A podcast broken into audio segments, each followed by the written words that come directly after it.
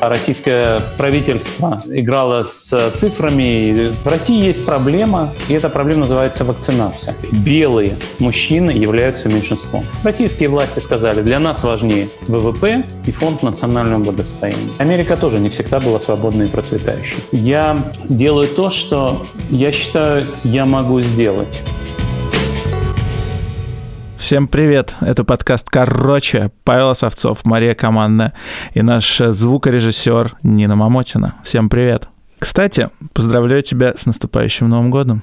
Спасибо большое. Кстати, я уже купила тебе подарок. Вы знаете, друзья, Павел Осовцов из тех людей, которые присылают тебе ссылку со словами «Кстати, а я бы хотел вот этот подарок, Паш, будь спок, уже заказала». Книжка, книжку попросил про подкастинг. Между прочим, у нас сегодня необычный выпуск. Во-первых, он юбилейный, тридцатый, а во-вторых, он новогодний. И сегодня у нас в гостях суперзвезда, экономист Сергей Гуриев. И ты знаешь, мне бы хотелось рассказать тебе следующую историю для того, чтобы, так сказать, предварить наше интервью. Я помню, на чемпионате мира две тысячи десятого года играли Франция и Уругвай. Они играли на групповом этапе. И Александр Иванович Шмурнов, известный спортивный комментатор, он всю свою жизнь болеет за две команды. Это сборная Франции и сборная Уругвая. И ему выпала возможность прокомментировать этот матч. И я помню, что перед тем, как он отправлялся непосредственно в комментаторскую кабину, мы его спросили: «Саш, а ты вообще готовился к этому матчу?» А он ответил: «Друзья, я готовился к этому матчу всю свою жизнь». Вот у меня такое ощущение, Паш, что к этому интервью мы готовились всю свою жизнь. Это точно. Как минимум последние полгода с того момента, как мы начали делать подкаст «Короче». Сергей Гуриев, ученый-экономист, ранее ректор Российской экономической школы. С две тысячи тринадцатого года живет во Франции. Там он работал главным экономистом Европейского банка реконструкции и развития. Сейчас Гуриев – профессор Института политических исследований Science Po, который считается кузницей политической и дипломатической элиты Франции. Ведет YouTube-канал «Что же делать?». На Новый год принято произносить тосты, писать пожелания друзьям, близким. И мы подумали, что будет интересно, если Сергей Гуриев тоже сделает пожелания и скажет что-то вроде тостов, но не своим близким, а, например, валютам, государствам, даже службе безопасности. Поэтому Сергей Гуриев начинает поздравлять, а мы подхватываем.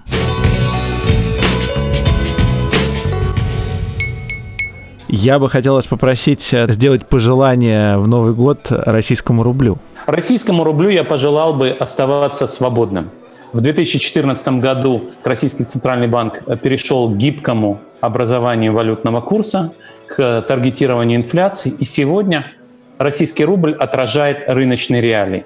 Когда цены на нефть падают, рубль дешевеет. Когда в Россию приходит капитал, рубль дорожает. Когда против России вводят санкции, капитал бежит. Рубль опять дешевеет, и это хорошо, так и должно быть. Очень опасно вводить какое-то регулирование курса. Время от времени такие поползновения есть. Некоторые люди считают, давайте понизим курс рубля или давайте повысим курс рубля. Я считаю, что очень хорошо, что Российский центральный банк действует, как рекомендуют самые современные учебники экономики. Курс рубля должен быть гибким, рыночным, а Российский центральный банк должен бороться с инфляцией. Российский центральный банк на самом деле довел инфляцию до своего целевого ориентира четыре процента, и хорошо. Простите, что я такой сейчас очень общий вопрос задам, но тем не менее. Как вы считаете, насколько пандемия отразилась на экономике России? И вот если бы не ковид, в какой экономической точке мы бы с вами находились сейчас? Без ковида российская экономика продолжала стагнировать, и российская экономика в последние годы растет темпом полтора или два процента. Это очень хороший прогноз. Иногда российское правительство играла с цифрами, темп роста был чуть-чуть выше, чем два процента. Иногда российское правительство делало существенные ошибки, темп роста был ниже, чем полтора процента. Но в целом российская экономика идет устойчивым курсом стагнации, отставания от мировой экономики и так далее и тому подобное. В двадцатом году вместо роста на полтора или два процента российская экономика, видимо, сократится на четыре процента. Как правильно сказал Владимир Путин, это не такое большое падение, как в некоторых других странах. Российские власти сделали вполне осознанный выбор не тратить деньги на поддержку домохозяйств и не вводить жесткий карантин. Российские власти сказали, для нас важнее ВВП и фонд национального благосостояния. Поэтому российский ВВП сократится не так сильно, но это, к сожалению, обойдется российскому обществу в сотни тысяч дополнительных жизней. Если вы посмотрите на официальные данные оперштаба stopcoronavirus.рф, там вы увидите какие-то небольшие десятки тысяч умерших от ковида. Это тоже трагедия, но настоящие данные в разы больше. Разные демографы говорят о том, что данные занижены в три-пять раз. Избыточная смертность в двадцать двадцатом году в России составит триста тысяч человек. И это, конечно, огромная величина, которую можно было избежать, если бы российские власти ввели бы более жесткий карантин и не экономили бы деньги на поддержку граждан, которые бы могли бы остаться дома. Наконец-то в нашем подкасте прозвучала фраза «Как правильно говорил Владимир Путин». А когда закончится падение экономики в России и начнется хотя бы слабый рост? Можем рассчитывать на это в следующем году? В целом, я бы сказал, что можем. Глобальная экономика начнет расти. Китайская экономика на самом деле начала расти уже во втором квартале две тысячи двадцатого года. В России есть проблема, и эта проблема называется вакцинация. Россия пока отказывается импортировать вакцины. С другой стороны, сами российские вакцины пока не могут быть произведены в достаточных количествах. И поэтому мы не понимаем, когда произойдет вакцинация хотя бы десятков миллионов людей. Вот в Америке вакцинация уже началась, в Великобритании вакцинация уже началась, в Швейцарии зарегистрирована вакцина Pfizer-BioNTech, и в Европе зарегистрирована вакцина Pfizer-BioNTech, и будет зарегистрировано все больше и больше вакцин, и закуплены сотни миллионов доз. Но в России пока нет мощностей по производству вакцины. Вакцина сама не закончила третью стадию испытаний. Как правильно говорит Владимир Путин, ее опасно ставить людям старше шестидесяти лет. Вот. Поэтому пока есть неопределенность, связанная с тем, удастся ли России разместить заказы на производство вакцины в других странах, потому что все обещания, которые дают российские чиновники и руководители госкомпаний, даже на месяц вперед, оказываются нарушенными. Напомню, что еще месяц или два месяца назад многие российские чиновники говорили, что в России будет два миллиона вакцин до конца декабря. Сегодня речь идет о десятках тысяч доз. То есть пока ситуации на самом деле отстают от обещаний, поэтому непонятно, когда начнется рост. Если бы Россия шла бы тем же путем, что и другие страны, то, конечно, Россия могла бы начать расти во втором квартале две тысячи двадцать первого года. тридцатого декабря в среду вы анонсировали, что выйдет ваше интервью с Алексеем Навальным. Скажите, изменилось ли ваше к нему отношение после отравления и после расследования, которое он выпустил? А может быть, отношение изменилось после интервью, которое вы у него взяли, ведь вы его уже записали к моменту нашего разговора. Мария, я давно знаю Алексея Навального, наверное, больше десяти лет. Конечно, люди меняются, и Алексей, на самом деле, за эти десять лет существенно изменился, стал гораздо более зрелым, я бы даже сказал, мудрым человеком, но за последние две недели мое отношение к нему не изменилось. Если уж о чем-то и говорить, я, конечно, удивлен этим расследованием, я ожидал чего-то такого, и если вы посмотрите на то, как я реагировал на новости двадцатого-двадцать первого августа, я с самого начала был уверен, что за этим отравлением стоит российское государство. Но то, что это сделано таким образом, что существует целая группа людей внутри ФСБ, которые охотятся за Алексеем Навальным, и, очевидно, работает и над отравлениями других людей в России, это, конечно, новый уровень кошмара. К Алексею Навальному у меня отношение не изменилось. Мы с ним, надо сказать вам, обсуждали позитивную повестку дня, которой так не хватает Владимиру Путину. Мы обсуждали ответы на вопрос «Никто виноват, а что делать?». И он был готов к таким вопросам. У него есть четкое понимание, как должна быть устроена прекрасная Россия будущего. Поэтому, опять-таки, мне это интервью понравилось. Понравится ли оно вам, вашим слушателям? Мне трудно сказать, но всех призываю его посмотреть. А тяжело было искать что-то позитивное в сегодняшней повестке? Это не сегодняшняя повестка, Мария. Это завтрашняя повестка. В сегодняшней России реализовать реформы, направленные на построение свободного и процветающего общества, трудно. на пути изменений, которые нужны России для того, чтобы Россия стала богатой, мирной, демократической страной, стоят те самые власти, которые заинтересованы в продолжении стагнации, коррупции и э, роста, а не снижения экономического и социального неравенства. Поэтому в сегодняшней России, конечно, реализовать эти идеи трудно. Именно поэтому мы говорили о прекрасной России будущего. Так, собственно, и называется партия Алексея, которую он пытался зарегистрировать и не смог. Так называется его еженедельная программа, которую каждый четверг он в течение двух лет ведет на своем YouTube-канале. И позитивная повестка, она, безусловно, про будущее. Про ту Россию, в которой можно проводить реформы, в которой можно работать над обеспечением равенство перед законом, политическая конкуренция, свобода слова и так далее. И тому подобное. А можно ли всерьез говорить о том, что Алексей Навальный, не имея серьезного административного и аппаратного опыта, может возглавить Россию? Это мне напоминает разговор про Барака Обаму. Барак Обама, люди говорили, кто этот человек? Комьюнити-органайзер. Что такое комьюнити-органайзер? Это значит, что он организует работу некоммерческих организаций, волонтеров для того, чтобы помогать подросткам, которые находятся в тяжелом состоянии в Чикаго. Ну ничего, Барак Обама стал сенатором. Но Барак Обама, Сергей, стал сенатором, а потом и президентом в Америке, а мы все-таки говорим о России. Согласитесь, это две разные страны. Америка тоже не всегда была свободной и процветающей. В Америке тоже была коррупция, подкуп. В Америке не всегда женщины имели право на голос. Большинство истории Америки – это история Америки, где женщины не могли голосовать. Ну и другие, другие ограничения для избирателей существовали еще очень и очень долго. Тем не менее, возвращаясь к Алексею Навальному. Алексей Навальный создал эн ка о, и можно сказать, что это главная организация, которая борется с коррупцией в России, борется достаточно успешно. И я думаю, что не каждый человек может похвастаться тем, что ему удается управлять такой большой организацией, в ситуации, где против него работает и, как мы теперь знаем, эф эс бэ, и пропагандистская машина, и так называемая партия «Единая Россия». И в этом смысле, конечно, Алексей Навальный – это талантливый организатор и харизматический лидер. Что бы вы пожелали Алексею в следующем две тысячи двадцать первом году?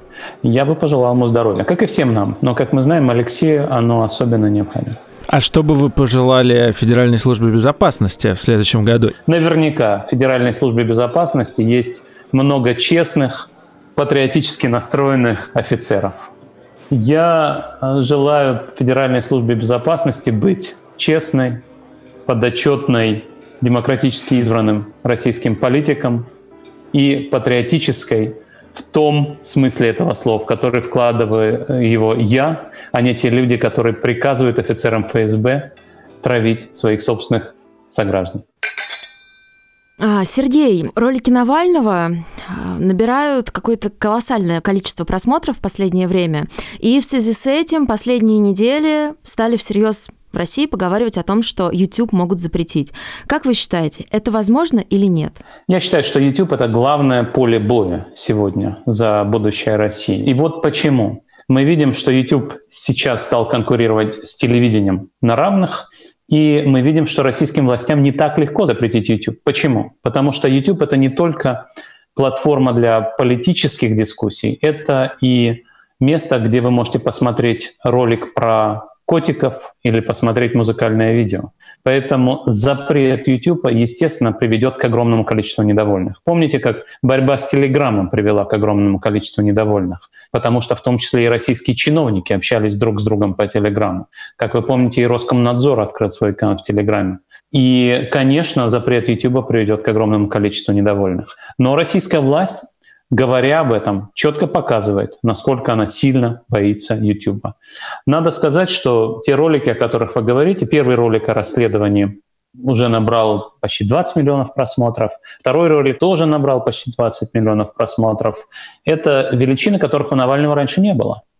Только один ролик набрал больше, чем десять миллионов просмотров. Это ролик про Медведева «Он вам не Димон». Этот ролик набрал почти сорок миллионов просмотров, привел к огромным демонстрациям в две тысячи семнадцатом году, привел к тому, что карьера Дмитрия Медведева была уничтожена. Я как исследователь могу вам об этом рассказать. Мы в этом году написали, опубликовали статью в ведущем экономическом журнале Quarterly Journal of Economics. И в этой статье один из примеров был как раз пример, связанный с роликом «Он вам не Димон». И мы смотрели на то, кто посмотрел ролик, насколько это повлияло на отношение людей к Дмитрию Медведеву. Так вот, выпуск ролика «Он вам не Димон» в течение пары недель резко сократил положительное отношение к Дмитрию Медведеву и среди тех, кто смотрел, и среди тех, кто разговаривал с людьми, которые смотрели. Рейтинги Медведева не восстановились больше никогда. Что, наверное, отдельная проблема для сегодняшней российской власти, потому что Дмитрий Медведев – это тот человек, который не на словах, а на деле показал, что Владимир Путин может доверить ему такую вещь, как президентская власть. Дмитрий Медведев отдаст ее назад. А как вы считаете, Алексея Навального пустят обратно в Россию? Я знаю точно, что Алексей Навальный хочет вернуться в Россию. Алексей Навальный – гражданин России. Гражданина России нельзя не пустить в Россию. Его можно арестовать в аэропорту при пересечении границы. Это да. Но лишить гражданства по существующим законам гражданина России нельзя, и въехать в страну ему запретить никто не может. После того, как он въедет, с ним, к сожалению, может случиться все что угодно. Вы знаете, когда российские власти угрожают Навальному еще одним уголовным делом, еще одним уголовным делом, в некотором роде это как в книжке Джон Роллинг. Чем вы можете угрожать человеку, который выжил после такого ужасного покушения? И, как мы видим, не единственного покушения. Алексей Навальный над ними откровенно смеется, говорит: «Вы меня пытались убить, а теперь угрожаете мне уголовным делом». Сергей, но вы же тоже завели YouTube-канал. Лавры Навального не дают покоя? Заметьте, я не занимаюсь политикой. Я не баллотируюсь никуда, я не создаю политической партии. Я делаю то, что я считаю, я могу сделать. Я ученый, и как ученый я могу попытаться рассказать, что я знаю из опыта других стран с точки зрения реформ. В конце концов, я несколько лет был главным экономистом и членом правления Европейского банка реконструкции и развития. Миссия этой организации в том, чтобы помогать странам проводить реформы, экономические реформы, строить устойчивую рыночную экономику. И вот я думаю, что нашим гражданам не хватает такой дискуссии, в том числе, к сожалению, как я сказал самому Алексею, и на его канале. Хотя его передача называется «Россия будущего», в ней он очень редко говорит о России будущего. Чаще он отвечает на вопрос, кто виноват. А мне не хватает ответа на вопрос, что делать. И мне кажется, что мой канал, он как раз нужен тем людям, которые задаются вопросами, а не стоит ли нам бояться того, что все пойдет не так, если Путин куда-то денется. Мой ответ на этот вопрос: у России будет много проблем после Путина, но тем не менее, чем больше мы говорим о том, что нужно делать, тем меньше мы будем бояться, и тем лучше мы будем готовы к тому моменту времени, когда начнутся изменения. Сергей, давайте представим невозможное. Допустим, правительство прямо сейчас обращается к вам за помощью. Какие бы реформы вы могли им предложить, вот, которые необходимы России и нашей экономике для того, чтобы стать эффективнее и богаче? К сожалению, список очень длинный. Есть вещи, которые можно сделать очень быстро. Например, отменить так называемые контрсанкции. Налог на самых бедных российских граждан. Конечно, необходимо было в двадцатом году сделать то, о чем мы с вами говорили. Ввести жесткий карантин, потратить деньги на то, чтобы поддержать граждан и малый бизнес, и одновременно потратить гораздо больше денег на поддержку врачей. Россия одна из самых экономных, в кавычках, стран среди стран большой двадцатки с точки зрения пакета поддержки экономики в двадцатом году. В России пакет поддержки составляет, смотря как считать, четыре процента. По некоторым оценкам, если считать только безвозмездную помощь, то только полтора процента вэ вэ пэ. В среднем в развитых странах речь идет о десяти процентах.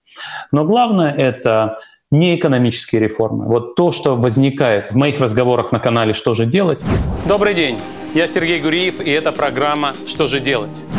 Из раза в раз это то, что, конечно, нужна приватизация, конечно, нужно дерегулирование, конечно, нужна реформа или закрытие госкомпаний. Конечно, экономические меры крайне важны. Но главные реформы не экономические. Это переход к демократической политике, к политической конкуренции, это борьба с коррупцией, которая невозможна без политических реформ. Это судебная реформа, создание в России независимой и компетентной судебной системы, и это политическая и экономическая децентрализация. Россия называется федерацией, но федерацией не является, она должна стать федерацией, решения должны приниматься не в одном кабинете в Кремле, а в регионах и особенно в муниципалитетах. Для этого у них должны быть не только ответственность, но и полномочия, и деньги.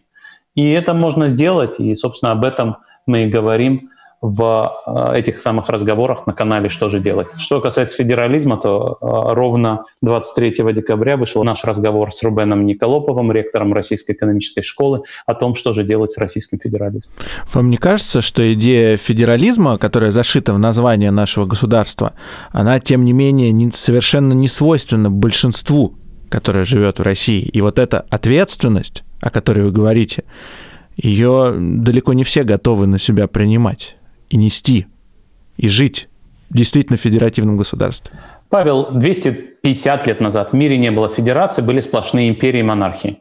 И ничего, сегодня в мире есть и федерации, и демократии, и страны с независимым судом, и страны с политической конкуренцией и свободными СМИ. Все это можно сделать, даже там, где исторически не было для этого никаких предпосылок. И это можно сделать достаточно быстро. Например, вы можете посмотреть на то, что было в сорок пятом году в Германии. Германия разделилась на две части и пошла двумя путями. Восточная Германия не стала создавать федерацию, а также демократический режим. Западная стала демократической страной с рыночной экономикой и федеративной политической системой. И итоги этого тоже были видны. К концу восьмидесятых разница в уровне жизни была примерно в три раза. Не обязательно это можно сделать за один месяц, но тем не менее это нужно делать, потому что альтернатива этому — тупик, продолжение стагнации, отставание от мировой экономики и потеря будущего. Когда Владимир Путин говорит, что у оппозиции нет политической, позитивной повестки, я могу ответить только тем, с чего мы начали. У условного Алексея Навального позитивная повестка есть. Она даже лежит на его сайте президентской кампании две тысячи восемнадцатого года. А вот у российской власти повестка, планы на будущее — это продолжение стагнации. Российская власть доказала не словом, а делом, что это партия стагнации. Партия, которая не собирается допускать ни конкуренции, ни создания возможностей, в том числе и для людей, которые а, живут не только в Москве. Не собирается бороться с бедностью и неравенством. Поэтому, мне кажется, здесь ответы очень простые. Да, жизнь будет тяжелая, но альтернатива этому – это отставание и стагнация. Я как пассажир поезда Москва-Владивосток, вы знаете, есть такой известный анекдот, когда человек едет из Москвы в Владивосток и рассказывает своим друзьям по купе анекдоты. Они ему рассказывают свои анекдоты, и уже на середине пути они уже перестают рассказывать анекдоты, а перечисляют только номера. Анекдот номер двадцать восемь, и все смеются, это был смешной анекдот. Анекдот номер тридцать два, никто не смеется, был не смешной анекдот. Так и я могу сказать, посмотрите видео два на моем канале, мой разговор с Сергеем Медведевым, где мы и говорим о том, что, конечно же, бороться с империей нужно. Постимперский ресентимент – это не только российская проблема. Как вы правильно сказали, многие европейские страны прошли через него, строя национальное государство. Это обязательно нужно делать. Вы знаете, Сергей, вы, когда разговариваете о так называемой прекрасной России будущего, создается впечатление, что вы действительно в нее верите. Я, например, сегодня э, вспоминала «Горе от ума», читала какие-то кусочки, и, в принципе, я могу сказать, что с тридцатых годов девятнадцатого века в нашей стране э, изменилось мало что. Мы вспоминаем затем Салтыкова-Щедрина, который написал про дураки и дороги. То есть вы действительно верите, что в России как когда-нибудь что-нибудь изменится? Ну вот мы ж такие, какие мы есть, и все тут. Я вам привел пример Восточной и Западной Германии. Вот такие немцы и такие немцы, одни и те же. Ну вот как-то все изменилось. Есть южные и северные корейцы, одинаковые корейцы. Одни стали процветающей инновационной экономикой с демократической системой, кстати, которая отлично справилась э, с ковидом в двадцатом году, а другие живут не очень хорошо. Я вам сказал, что в Восточной и Западной Германии уровень жизни отличается в три раза, в Южной и Северной Корее по разным оценкам он отличается в двадцать раз, а по некоторым в сто раз. Вот. Поэтому, конечно, многое зависит от нас. И, конечно, нельзя говорить, что здесь ничего не изменится. И поэтому я упомянул свой опыт работы в ЕБРР. Вот чему я научился в ЕБРР? Я езжу по разным странам. Я, грубо говоря, раз в две недели ехал в какую-то другую страну. Каждый средний год я был в двадцати странах. Я смотрю, вот здесь происходят реформы, вот здесь происходят реформы. И все говорят, мы, албанцы, всегда жили плохо. Зачем начинать думать, что мы можем жить хорошо? Тем не менее, есть люди, которые пытаются что-то реформировать. Мы, армяне, уже отчаялись, что у нас могут быть демократические и рыночные реформы. Нет, давайте все-таки попробуем. И, конечно, на пути этих реформ всегда есть огромные препятствия, барьеры. Всегда это трудно делать. Но почему нужно говорить, что Россия всегда будет жить плохо? Это я могу объяснить только тем, что вы слишком много смотрите телевизор. Вы знаете, я не смотрю телевизор вообще, но я вам Значит, скажу так. Значит, вы разговариваете с людьми, которые смотрят телевизор? Нет, По- нет. Потому что, потому что вся идея телевизора в том, что убедить вас в том, что статус-кво так и должно быть, потому что никогда ничего не будет лучше. Я специально Поэтому вам этот вопрос задала. Я вам так скажу. Правильно вы задали. Я не считаю, что, да. Сергей, мы будем всегда жить плохо. Я считаю так, что в России кто-то всегда будет жить очень хорошо, а кто-то очень плохо. Хороший прогноз. Я считаю, что цель пропаганды именно в этом. Убедить вас в том, что Россия – это страна, где главное – это пробиться из той группы, кто живет плохо, в ту группу, кто живет хорошо, и, наконец, зажить хорошо. А если удастся, то можно детей отправить на Запад, вывести туда деньги и потом уехать, уехать на Запад, потому что даже те люди, которые сегодня живут хорошо в России, они живут не так хорошо, как средний человек на Западе. Потому что средний человек на Западе, вот я как человек, который живет на Западе уже несколько лет, могу вам сказать, не боится полицию, не боится начальства, знает, что государство работает для него. У него есть свобода и достоинство. И я считаю, что Россия может жить так же. Почему? Потому что я являюсь не русофобом, а русофилом. А пропагандист, который вам рассказывает то, что в России всегда будут воровать, врать, обманывать друг друга и не верить в то, что граждане России могут построить нормальную страну, это и есть самый настоящий русофоб. Это расист, который считает, что российские граждане – люди второго сорта. Я с этим не согласен, поэтому я считаю, что рано или поздно Россия будет нормальной страной. Только что Сергей назвал Грибоедова и Салтыкова-Щедрина русофобами. Я не ослышался. Нет, нет, я считаю, что это люди как раз и писали свои произведения для того, чтобы убедить российских граждан в том, что так жить нельзя. Есть цитата из Евгения Онегина про то, что и в России все будет хорошо. Единственное, он говорит, что по расчислению философических таблиц лет через пятьсот. Когда благому просвещению отдвинем более границ, со временем по расчислению философических таблиц лет через пятьсот дороги, верно, у нас изменятся безмерно. Шоссе Россию здесь и тут, соединив, пересекут. Философические таблицы написал Чадаев, да, и опять-таки трудно обвинить Чадаева в том, что он русофоб. Это человек, который пытался объяснить гражданам, что нужно жить по-другому. Я думаю, что мир теперь меняется гораздо быстрее, и мы увидим эти изменения на нашей жизни, а не через пятьсот лет. Чин-чин. Ваши пожелания Владимиру Путину в следующем году? Владимиру Путину я желаю здоровья. А что бы вы пожелали агрессивному меньшинству и пассивному большинству на будущий год? А кто такие агрессивное меньшинство и пассивное большинство? Я тоже хотела спросить. Это, это термин, который ввел Афанасьев.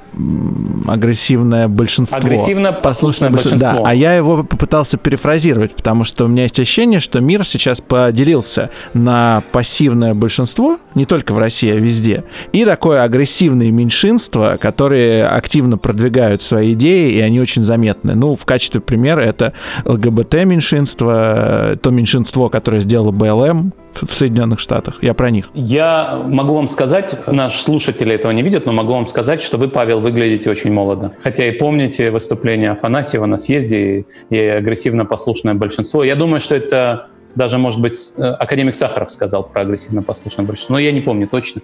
Вот. Но зато вы выглядите молодо. Что вам могу сказать? Женщины — это не меньшинство. Вы поддерживаете повестку гендерного равенства? Конечно. Или делает вид? Нет, равенство возможностей, безусловно. Отлично. Так. Мне кажется, Мария поддерживает, безусловно. Безусловно. Да, Мария так сильно поддерживает, что вы даже себе не представляете. Да. Так вот, женщины – это не меньшинство. И если считать, что хотя бы женщины поддерживают повестку гендерного равенства, трудно назвать женщин меньшинством и повестку гендерного равенства меньшинством. Даже в России белые мужчины являются меньшинством. не говоря уж э, в Америке. То есть нету такой страны, где белые мужчины, особенно белые мужчины среднего возраста, такие как я, имеют больше половины голосов. Такого просто нет. И современное общество — это как раз совокупность меньшинств. Это люди, которые являются меньшинством по расе, люди, которые являются меньшинством по религии, люди, которые являются меньшинством по своим интересам. И либеральная демократия — это система, которая позволяет разным людям договариваться, жить в мире и помогать друг другу реализовать себя. И в этом смысле я не считаю повестку гендерного равенства или антирасизма агрессивной. Часто эти протесты сопровождаются насилием, и об этом можно только сожалеть. И я, как человек, который верит в верховенство закона, считаю, что любой преступник должен быть наказан, даже если этот преступник говорит о том, что он за равенство. Мне кажется, что насилие должно преследоваться по закону. Но, конечно, разве можно относиться к людям так, как полицейские относились к Джорджу Флойду? Джордж Флойд э, нарушал закон, у него были предыдущие, э, предыдущие э, конфликты с правоохранительной системой, но очевидно, что то, что его убили, это неправильно, и так к людям относиться нельзя. И поэтому, конечно, нельзя не поддержать повестку БЛМ. Про агрессивное меньшинство скажу вам еще одну вещь. Многие популисты, в том числе с крайне правой повесткой, являются меньшинством. Даже те из них, кто выигрывает выборы, часто выигрывают выборы, набирая меньшинство голосов. Условно говоря, партия «Право и справедливость» в Польше не имеет большинства голосов. Они выигрывают выборы, так устроена политическая система в Польше, они выигрывают выборы, набирая тридцать пять, тридцать восемь, сорок процентов голосов. Партия Фидеш набирает тридцать пять, тридцать восемь процентов голосов. Дональд Трамп стал президентом, не получив большинства голосов. И поэтому не нужно говорить о том, что вот это настоящее, настоящее большинство, это настоящий народ. Когда рабочие Уралвагонзавода говорят, что мы настоящая Россия, мы приедем и покажем этим хипстерам, извините, наши зрители не видят, но Павел человек с бородой, и выглядит как самый настоящий хипстер. Это комплимент. Так вот, хочу вам сказать, что в современной России большинство людей трудоспособного возраста имеют высшее образование. Рабочие – это важная часть России. Я хотел бы, чтобы у каждого рабочего все в жизни было хорошо. Но говорить о том, что вы, как люди с высшим образованием, являетесь ненастоящим российским народом, даже статистически неверно. Люди, которые работают на заводе, являются меньшинством в России. И поэтому вот разговоры про меньшинство и большинство нужно, когда вы ведете эти разговоры, нужно в том числе иногда смотреть и на данные. Но выход из всех разговоров про меньшинство и большинство – это либеральная демократия, это система сдержек и противовесов, система защиты меньшинств, в том числе и белых православных мужчин с бородой. Я к ним тоже отношусь хорошо и надеюсь, что у них все будет хорошо в жизни. Как вы считаете, почему такое движение, как Black Lives Matter, возникло именно в этом году? Почему не в прошлом? Почему не в позапрошлом? Ведь то, что происходило с полицейскими в Америке, это, ну, убийство Джорджа Флойда, скажем так, оно не первое в, в истории Соединенных Штатов. Почему вот именно сейчас в мире происходят такие глобальные изменения? И я даже имею в виду не изменения, связанные с коронакризисом, я имею в виду именно а, изменения в сознании, в умах людей? У меня есть ответ на ваш вопрос, Мария. Я занимаюсь этим как исследователь. Значит, во-первых, БЛМ возникло, конечно, не в двадцатом году. Движение БЛМ возникло, насколько я помню, в две тысячи четырнадцатом году. Но вы правы, что протесты в двадцатом году были гораздо более массовыми, гораздо более серьезными. Здесь есть два фактора. Первый фактор – это ковид, то, что изменилось в этом году. У людей появилось много свободного времени, и у людей появилось много недовольства. Вот я, как человек, который работает по удаленке, и у меня, грубо говоря, есть хороший интернет, хороший компьютер и относительно неплохая квартира или дом, я, наверное, могу переживать карантин все-таки проще, чем человек, который заперт в маленькой квартирке и не может работать, не может реализовывать себя в полную силу. И, конечно, эти два фактора играют важную роль. И у меня есть, у меня есть аспирант в Science Po, который занимается ровно этими исследованиями, показывает, что ковид и Black Lives Matter усиливать друг друга. Да? То, что когда у вас есть карантин, когда у вас есть смертность от ковида, это приводит и, и в том числе к увеличению, увеличению протестов БЛМ. Еще один фактор, который не является фактором двадцатого года, а является фактором последнего десятилетия, это распространение социальных сетей. Вы люди молодые, вам трудно себе представить, что, грубо говоря, до две тысячи седьмого-две тысячи восьмого года в мире практически не было сетей третьего поколения, то, что называется три джи. тридцать два года каждому. Так что мы по, по модему-то звонили. Вы еще помните? Россия да, онлайн. Помните телефоны с кнопочками. девяносто восьмой год. Конечно. Я, я помню, помню, да, как да. мы звонили. Вот это вот, знаете, звук, который от модема, и еще такие пистолетики были лазерные. Да, а я подушкой накрывал модем, чтобы родители не, не узнали, что я ночью выхожу в интернет. Так вот, в две тысячи седьмом-две тысячи восьмом году примерно четыре процента мирового населения имело доступ к сетям третьего поколения. Сегодня эти величины находятся на уровне примерно восемьдесят процентов. Сети третьего, четвертого поколения приносят в мир социальные медиа. Вы можете снимать видео, передавать друг другу видео, реагировать на видео в прямом эфире. И это, конечно, приводит в том числе и к тому, что люди готовы протестовать, что люди в массе своей недовольны несправедливостью и коррупцией. И у меня вот есть научная статья прямо на эту тему, которую мы закончили писать в этом году, ее приняли к публикации в одном из самых важных журналов по экономике, Quarterly Journal of Economics, это статья, которая называется «три джи Internet and Confidence in Government». Так вот, мы показываем, что рост проникновения мобильного широкополосного интернета во всем мире приводит к падению доверия к правительству. До тех пор, пока этот интернет, естественно, не цензурируется. Это возвращает нас назад к разговору о цензуре в YouTube. А ваши пожелания россиянам и американцам на следующий год? И россиянам, и американцам я желаю одного и того же. Здоровья, свободы, мира и процветания. А ваши пожелания всем двадцатым годам, вот будущему, текущему десятилетию? Следующему десятилетию, ну, след... на самом деле. Да. Я на самом деле думаю, что в мире живут люди, и во времени живут люди. И поэтому, когда мы говорим о будущих годах, мы говорим о самих, себя, о самих себе в этом самом будущем.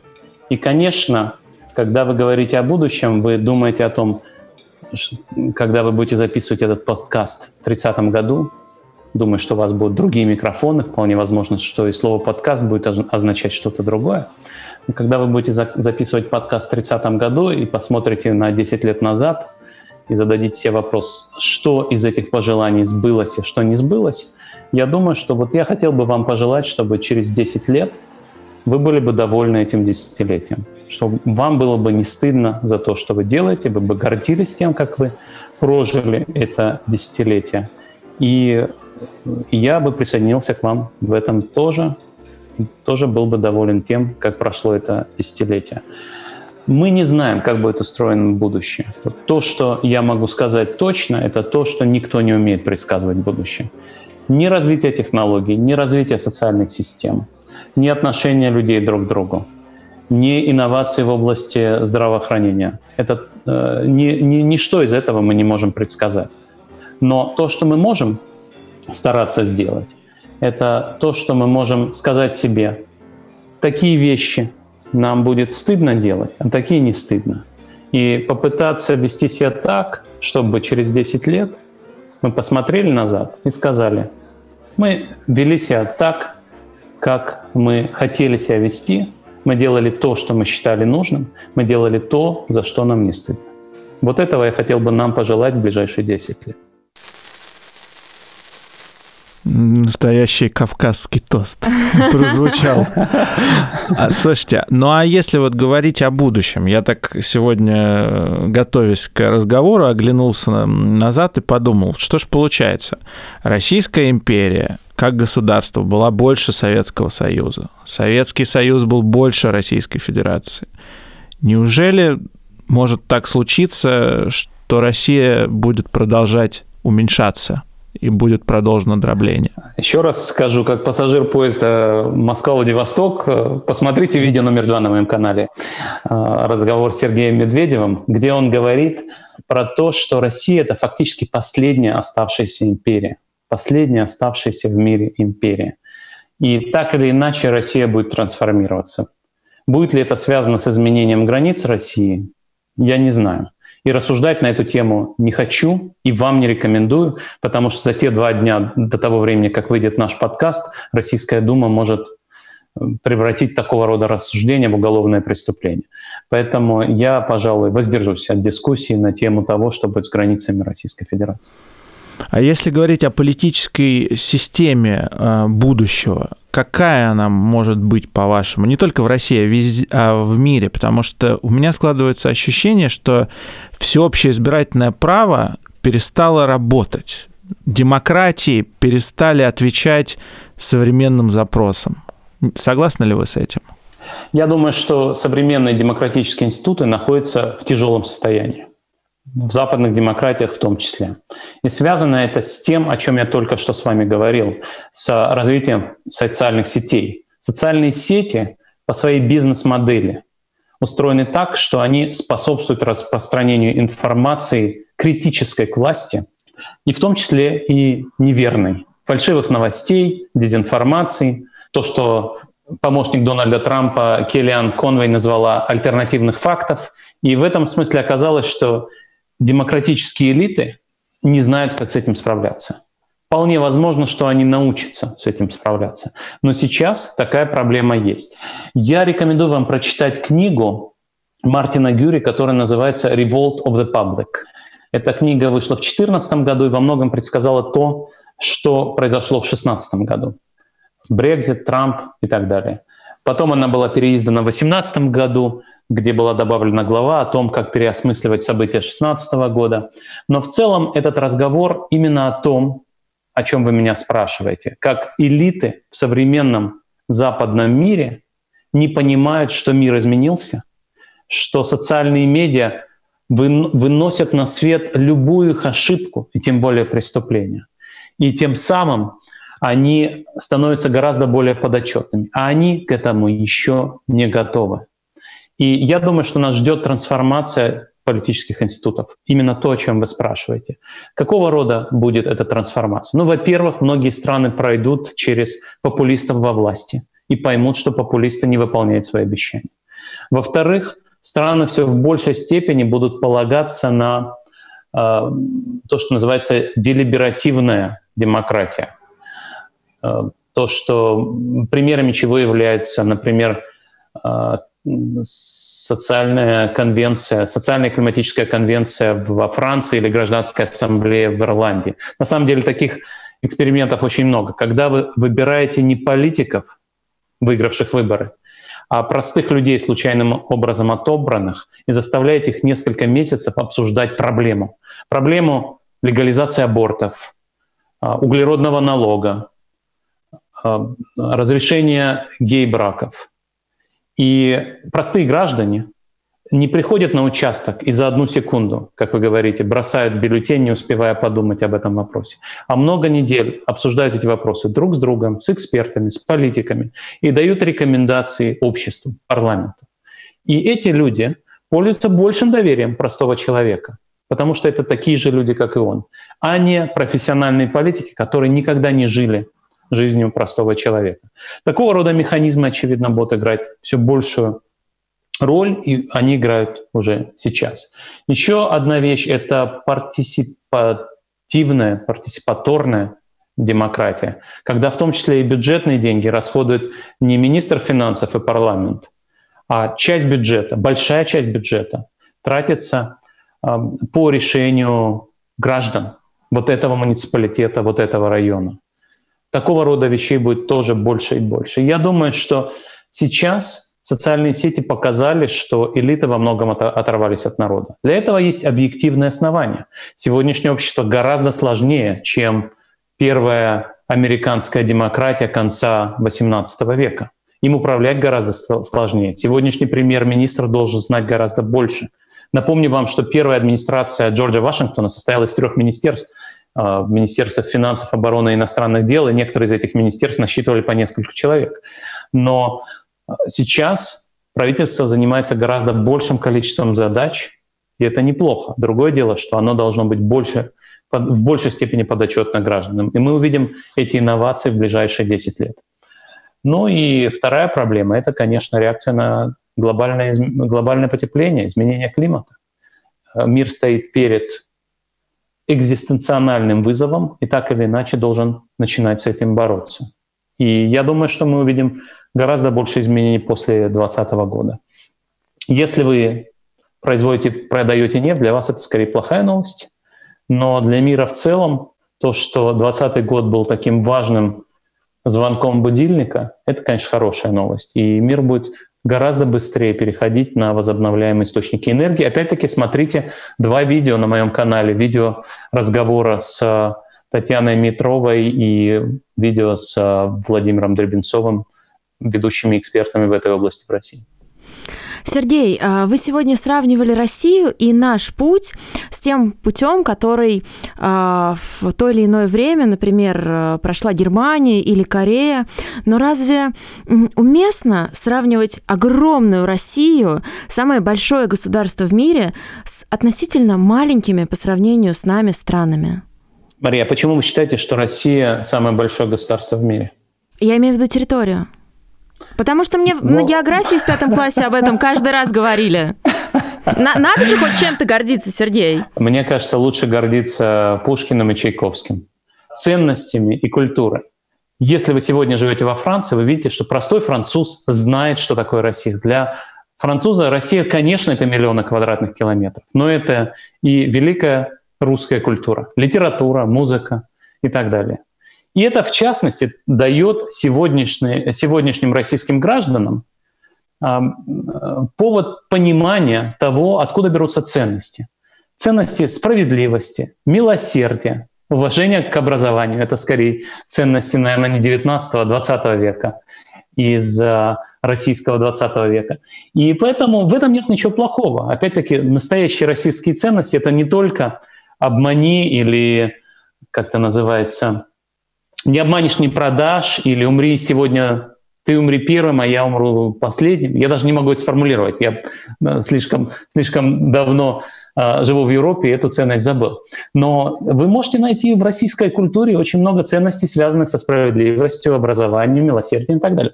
Вот. Что касается размера территории. Канада – это большая страна. Канада всего лишь в два или в два с половиной раза меньше, чем Россия. Австралия – это большая страна. Австралия находится дальше от полюса, поэтому на карте она выглядит маленькой. Но Австралия всего лишь в два с половиной раза меньше, чем Россия. Вот.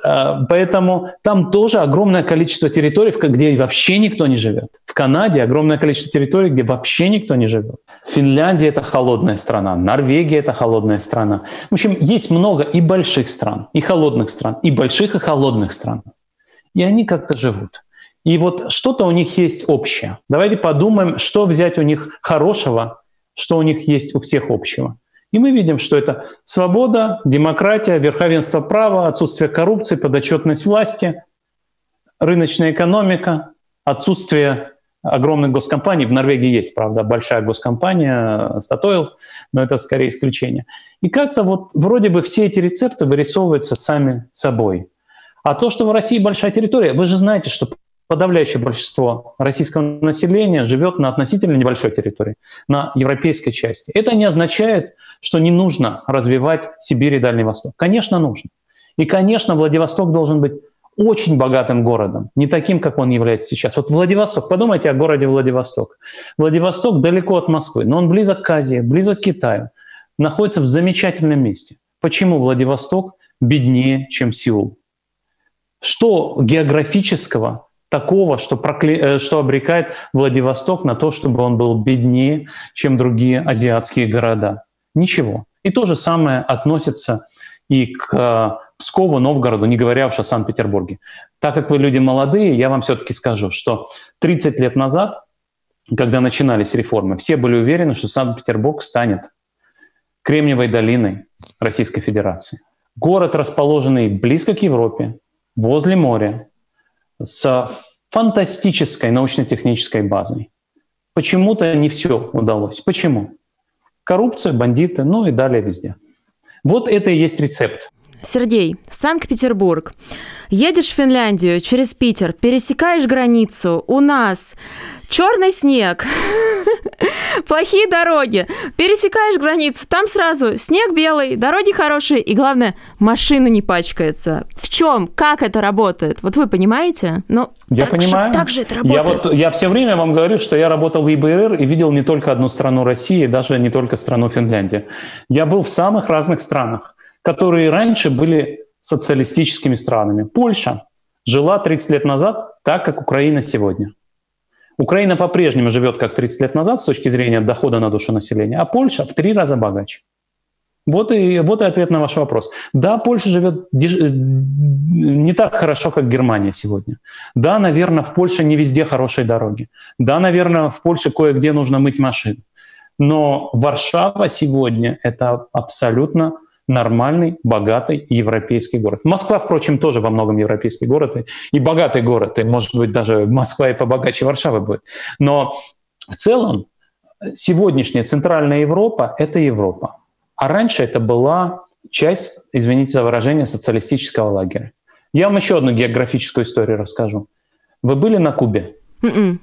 Ну, я вот. Только слышал, что там очень тяжело люди живут. Я туда ни за там что не поеду. Там тяжело люди живут. Я, я, я поехал на Кубу. У меня с, дет, с детского возраста, наверное, как и вам в школе, рассказывали, что это самый веселый барак социалистического лагеря. Там тропики, солнце и так далее и тому подобное. И там живут люди плохо. Хотя с географической точки зрения все отлично. Все прямо отлично. Все фрукты должны расти, но они не дозревают. Вот там я пошел в столовую, и там мне дали зеленые помидоры. И я думал, как так может быть? Я думал, зеленые помидоры, они в северной стране. Оказалось, что нет. Оказалось, что это не вопрос географии, а вопрос социализма или рыночной экономики. Если у вас социализм, то будет дефицит, как говорили в советское время, песка даже в Сахаре. Так вот я это видел своими глазами. В Сахаре я не видел дефицит, дефицит песка, но дефицит еды в Кубе я видел. Я пришел в ресторан, в бар, где, где по, на стенах висят портреты Хемингуэя. Они говорят, вот Хемингуэй у нас любил есть вот этот суп. Я взял этот суп, и я понял, что они утратили рецепт э, супа за последние пятьдесят или шестьдесят лет. Этот суп есть было невозможно. Я был уверен, что Хемингуэй ел какой-то другой суп. И в этом смысле не нужно думать, что география обрекает вас на успех или на поражение. Это все можно изменить, как я уже говорил на примере Кореи, Кореи или Германии. Я могу вам привести примеры Грузии. Сергей, я тоже была на Олимпиаде уже в две тысячи восемнадцатом году. Так мне там не понравилось, я вам честно скажу. Имеете право, имеете право. Некоторым людям не нравится в Америке. Вот мне, например, больше нравится жить во Франции, чем в других странах. Я живу во Франции. Наверное, это не означает, что я не люблю другие страны. Но, в конце концов, каждый человек имеет право сказать, мне не нравится Южная Корея. Единственное, вам могу сказать, что я не был в Северной Корее, но я готов поставить деньги, что если бы вы поехали в Северную Корею, вам бы понравилось там еще меньше, чем в Южной Корее. Как происходит вот этот процесс изменения внутри людей, внутри личности, внутри сознания, переключения от социализма к капитализму? Мне кажется, мы до сих пор не переключились вот по-настоящему, как общество. Я думаю, что вы правы, когда вы говорите, что многие российские люди по-прежнему думать, что у России нет возможности построить свободную и процветающую страну. Каждый из нас должен попробовать рассказать людям и переключить их. И, и понимаете, вот если вы посмотрите на то, что думают люди сегодня, по сравнению с тем, что они думали в две тысячи четырнадцатом году, произошли существенные изменения. Популярность российского президента существенно упала по сравнению с две тысячи четырнадцатым годом. До этого она долго падала, потом присоединение Крыма существенно повысило популярность Путина и его режима. Но сегодня рейтинги одобрения снижаются. И это в том числе связано с тем, что люди, видя стагнацию доходов, задают вопросы. И долг людей, которые имеют ответы, рассказать им об этом. Вот моя страна, я учился в Советском Союзе в, за деньги ваших родителей. Я учился бесплатно в хорошем вузе, в Московском физико-техническом институте. Я делал карьеру, в том числе в Российской академии наук. Государство много сделало для того, чтобы я был образованным человеком. Я, как образованный человек, считаю себя обязанным поделиться с обществом тем, что я знаю. Вот и делюсь. Вот пытаюсь рассказать то, что я знаю. Что бы вы пожелали самому себе в две тысячи двадцать первом году? Я пожелал бы себе здоровья. Я вчера сдал тест на коронавирус, и до сих пор у меня нет результатов. Он, они должны прийти до завтра. Поэтому, э, как и всем нам, я желаю себе здоровья, желаю, желаю того, чтобы э, у всех моих близких было все хорошо и со здоровьем тоже. Спасибо вам большое. Вы знаете, а можно я тоже немножко больше на себя возьму и тоже сделаю пожелания, в том числе нашим слушателям? Мне очень хочется, чтобы наши российские люди перестали гордиться и И Пушкиным в том числе, и Грибоедовым в том числе, и результатом сборной России по футболу на чемпионате мира две тысячи восемнадцатого года, а начали гордиться собой, своими результатами и своими достижениями в том, что они действительно могут сделать и для себя, и для своей семьи, и для своего общества. Очень важная часть прекрасной России будущего в том, что люди могут быть не согласны друг с другом, и тем не менее уважать друг друга и гордиться тем, что все мы имеем право на разную точку зрения. Спасибо вам огромное, Сергей. Спасибо вам большое. Пойду смотреть видео номер два с Сергеем Медведевым.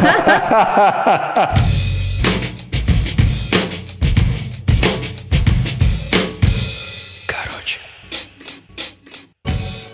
Это был последний выпуск подкаста «Короче» в этом году. Мы вернемся также в понедельник, одиннадцатого января. Всех с наступающим Новым годом!